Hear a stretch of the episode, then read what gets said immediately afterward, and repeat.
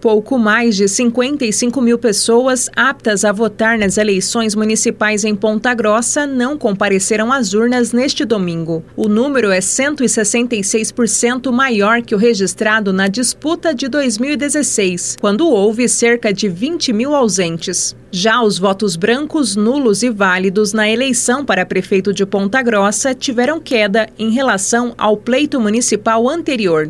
Segundo os dados computados pelo Tribunal Superior Eleitoral, neste ano foram 165.556 votos válidos, contra 176.226 em 2016. Ontem, 7.830 eleitores votaram em branco e 11.078 decidiram pela anulação. Na eleição passada, foram 9.161 brancos e 16.612 nulos no pleito para prefeito.